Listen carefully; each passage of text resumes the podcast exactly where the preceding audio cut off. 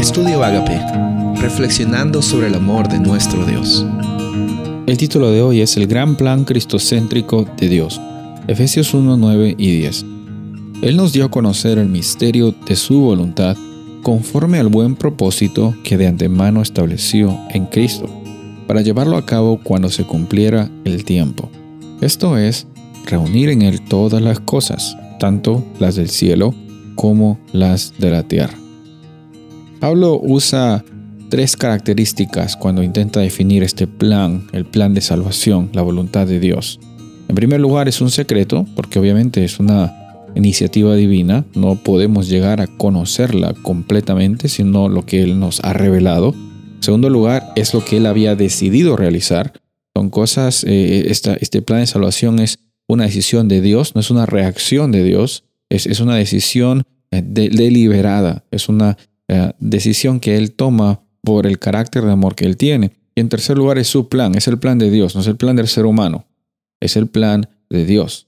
Cuando encontramos entonces estas tres características nos damos cuenta que se llegan a juntar en la persona de Cristo Jesús.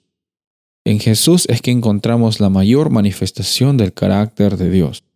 En Jesús es que encontramos la mayor manifestación del amor que tiene el Padre Celestial para su creación. Tú y yo somos personas muy amadas, llamados a ser hijos de Dios, hijas de Dios, en este proceso también en el cual llamamos a otras personas a que recuperen ese sentido de identidad en Cristo Jesús, de la misma forma que nosotros lo hemos hecho. Este, este, plan cristocéntrico, este plan que tiene Dios, plan de salvación, dice Pablo que se va a cumplir a su debido tiempo, no al tiempo que nosotros pensamos.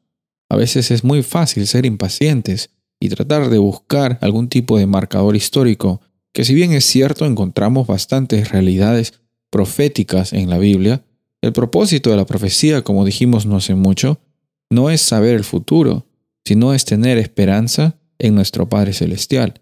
Saber de que el plan de Dios es un plan perfecto. Es un plan perfecto en los tiempos que Él tiene.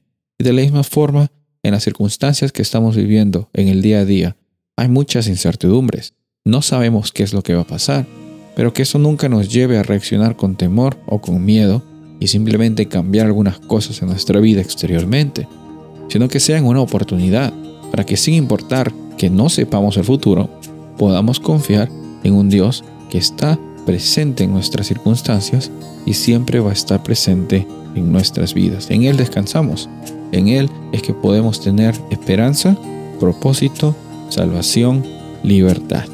Soy el pastor Rubén Casabona y deseo que tengas un día bendecido.